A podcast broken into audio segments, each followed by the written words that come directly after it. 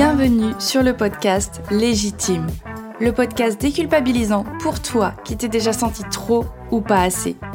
Moi, c'est Clémentine, je suis coach confiance et estime de soi et je t'accompagne à reconnecter avec qui tu es, assumer ta personnalité et enfin te libérer du regard des autres. Mon objectif Que tu fasses péter tous tes verrous, que tu oses être toi et que tu ailles à fond vers la vie de tes rêves. Retrouve chaque semaine des conseils, des clés, des retours d'expérience pour booster ta confiance et comprendre enfin que tu as de la valeur et que tu es légitime.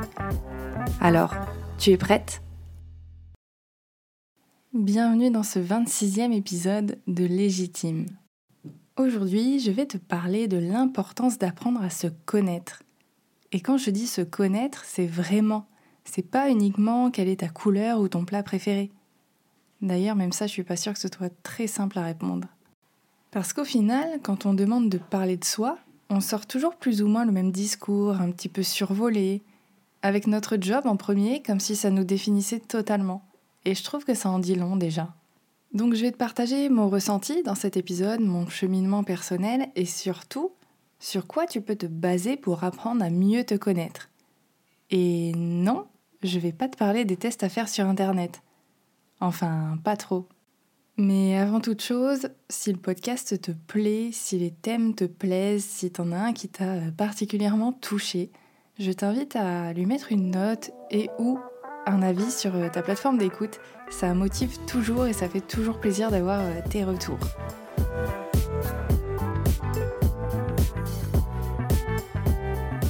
Je crois que jusqu'à 2014, je m'étais jamais trop posé la question de qui j'étais de comment je fonctionnais. Et en rédigeant ce podcast, je me suis rendu compte que j'avais plutôt tendance avant à me laisser porter par le courant, sans trop me poser de questions. En soi, c'était pas une mauvaise chose. Je me qualifiais de personne plutôt très optimiste et j'avais une grande confiance en la vie, donc euh, ça m'allait plutôt bien. Tout roulait même.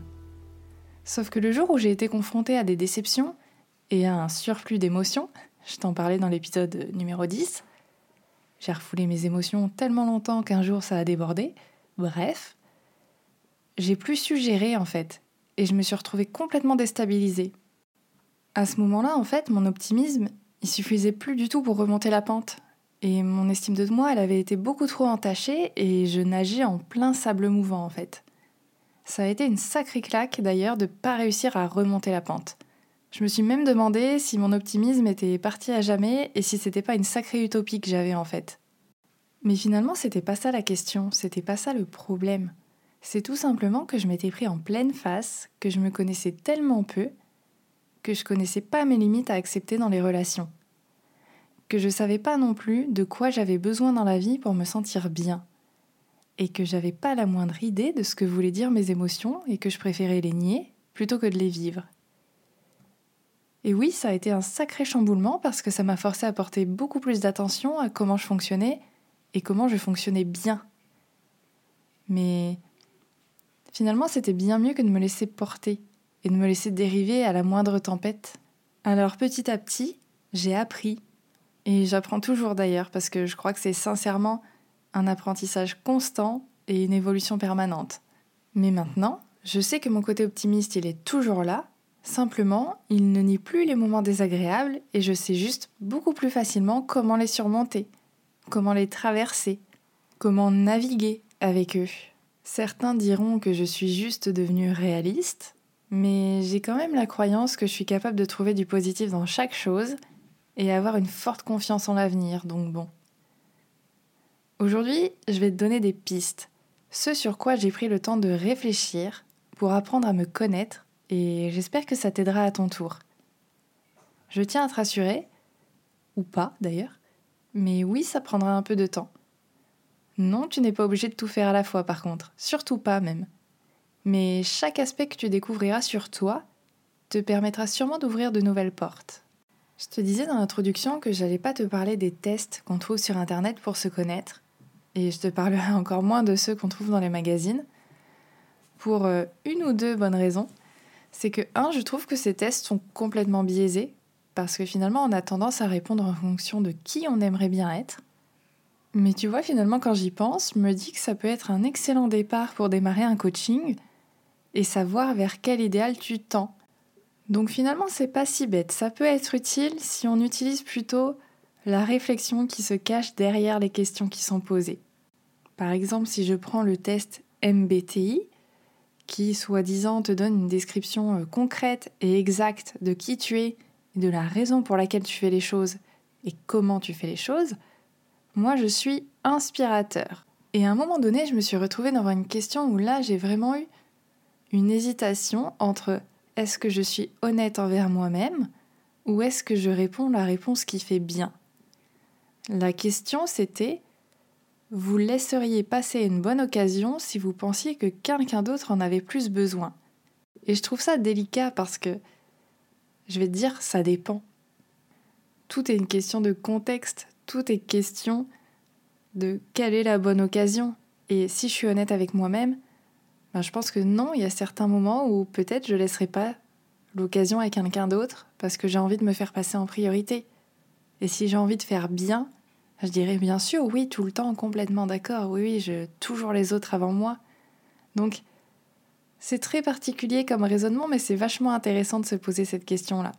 Bref, la seconde chose, c'est que je trouve que dans ces tests, ça peut avoir tendance à nous enfermer dans des cases, à nous cantonner à certains comportements parce que je suis comme ça, je suis quelqu'un de rationnel, donc je n'écouterai pas mes émotions, ça me l'a confirmé, je suis comme ça, donc j'agis comme ça quoi qu'il arrive. Surtout que, en fonction de ton état d'esprit du moment, tu vas peut-être avoir tendance à te dénigrer à certains moments, à te trouver désorganisé, pas intéressant, égoïste, etc. Donc être un certain type de profil. Et à d'autres moments où tout va bien dans ta vie, tu auras un profil complètement différent parce que tu auras un œil différent sur toi-même. Donc c'est pour ça, apprendre vraiment avec des pincettes. Du coup, si tu veux vraiment apprendre à te connaître, je vais te donner les six points. Il y en a sûrement d'autres, mais on va commencer par ces six premiers. Six points d'attention, six points d'observation que tu vas pouvoir avoir sur toi pour apprendre à mieux te cerner, à mieux savoir comment tu fonctionnes. Je le répète une nouvelle fois, évidemment, ne fais pas tout en même temps.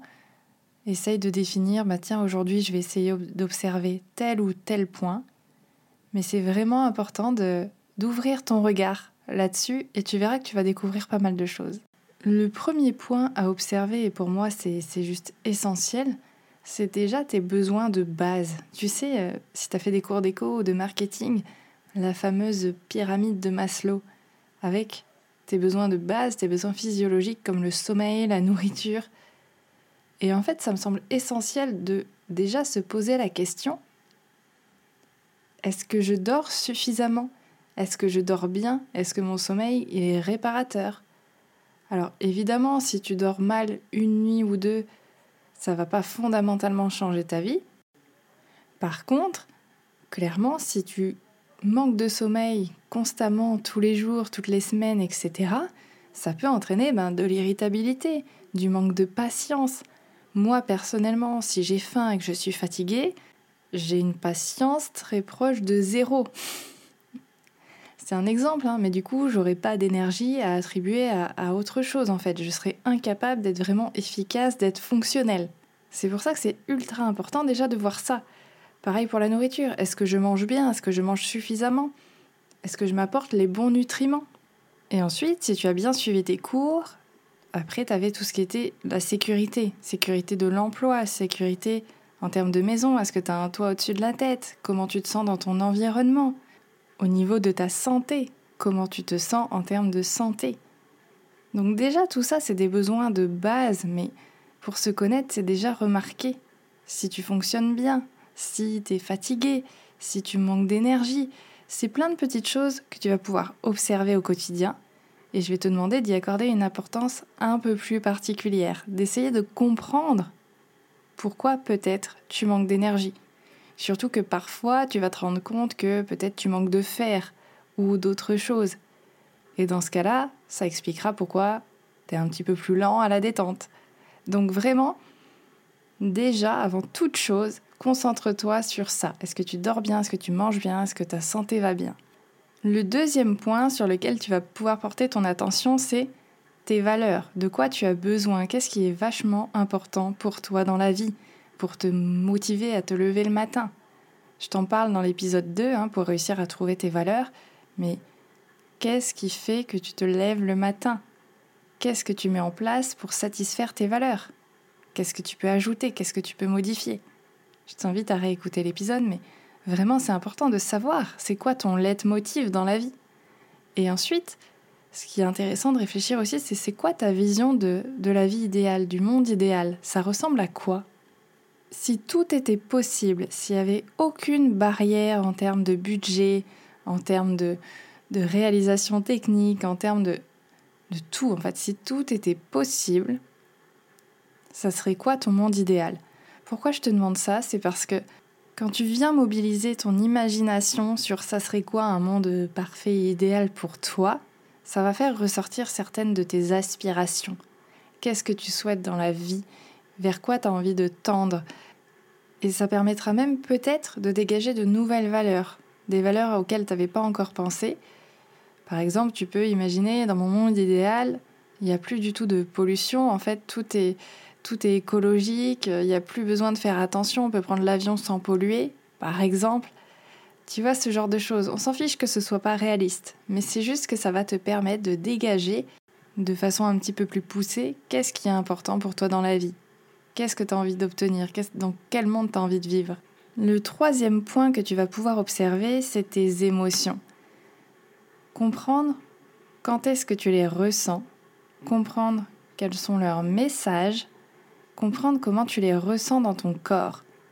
Parce que comme j'en parlais dans mon épisode sur les émotions, c'est pas évident quand on n'a jamais appris à reconnaître ses émotions de savoir quelle émotion est présente ou pas. Par contre, tu sais quand même reconnaître tes émotions de base comme la joie par exemple ou la colère. Donc là, je t'invite à prendre le temps de de voir comment ça se manifeste dans ton corps. Est-ce que tu ressens une boule au ventre? Est-ce que tu ressens une boule dans la gorge? Est-ce que euh, tu as la tête qui chauffe? Enfin, peu importe, hein, mais déjà te reconnecter à tes sensations. Et quand tu commences à reconnaître tes émotions, vraiment demande-toi quel est le message de mon émotion Qu'est-ce qu'elle essaye de me faire comprendre? Quand est-ce qu'elle se déclenche aussi? Est-ce qu'il y a des situations similaires où je remarque que je ressens le même type d'émotion? C'est vraiment. C'est pas évident au début, on est bien d'accord, mais vraiment concentre-toi sur tes ressentis, sur tes réactions, sur tes comportements, sur peut-être des mots qui te font euh, sortir de tes gonds plus facilement que d'autres. Et petit à petit, apprends à les exprimer, ces émotions, au moins pour toi, pour réussir à les définir de plus en plus précisément et les reconnaître de plus en plus facilement. Un quatrième point auquel tu peux faire attention, c'est tes croyances que ce soit sur toi, sur les autres, sur le monde en général, mais essaye de faire attention à qu'est-ce que tu prends comme une vérité. Donc évidemment, comme ça te semble être euh, la vérité vraie, comme on dit, ça sera peut-être pas évident, mais demande-toi par exemple, c'est quoi pour moi une maison qui est bien rangée? Et peu importe la réponse, je qualifie ça de croyance parce que si tu te demandes ça et que tu demandes la même chose à ton conjoint, par exemple, sans vouloir faire de, de stéréotypes, mais c'est vraiment pour la blague, mais tu verras que la définition sera sûrement différente. Donc c'est que chacun a sa croyance personnelle sur c'est quoi une maison bien rangée. C'est pareil, demande-toi par exemple c'est quoi des vacances idéales? Est-ce que c'est euh, la plage? Est-ce que c'est le farniente? Est-ce que c'est la culture plutôt, la visite de musées, etc. Et là encore, tu verras que d'une personne à une autre, les résultats sont très différents. Donc là, évidemment, je te parle de sujets qui sont assez simples, assez basiques, du quotidien, mais ça peut déjà t'aider à remarquer ben, c'est quoi une croyance et à en dégager de nouvelles, à te poser plus de questions peut-être sur celles que tu aurais, sur le monde, les autres ou toi-même. Et comme je le dis souvent, et je pense que je l'avais dit dans l'épisode spécial, derrière une croyance peut s'en cacher une autre. Donc euh, observe bien ton quotidien. En cinquième point, je te dirais de remarquer tes forces, tes talents. Et pour ça, tu peux te demander c'est quoi ma zone de génie? C'est-à-dire dans quelle activité, dans quelle tâche, que ce soit professionnelle ou personnelle, dans quelle activité tu arrives à te perdre complètement, à, perdre le fil du temps tellement tu es à fond dans ce que tu es en train de faire? Tellement ça te paraît simple, tellement ça te paraît évident, tellement c'est, c'est quelque chose qui te, qui te transporte en fait. Je sais pas si tu as vu le film Saul de Disney, de Pixar, pardon, mais c'est un peu ça. C'est lui, c'est la musique. Quand il joue, il est transporté un petit peu, il est en transe hein, finalement. Ben toi, c'est quoi? Moi là, tu vois, il y a une demi-heure, j'étais très fatiguée. Il était 19h, j'avais envie de dormir, j'avais mal à la tête, et j'ai commencé à enregistrer ce podcast. Et là, bizarrement, euh, tout va mieux. Je me sens redynamisée, j'ai plus du tout mal à la tête. Et ça, clairement, c'est un signe de ma zone de génie, dans le sens où je me sens à l'aise, je me sens dans mon élément, et du coup, euh, ça coule tout seul.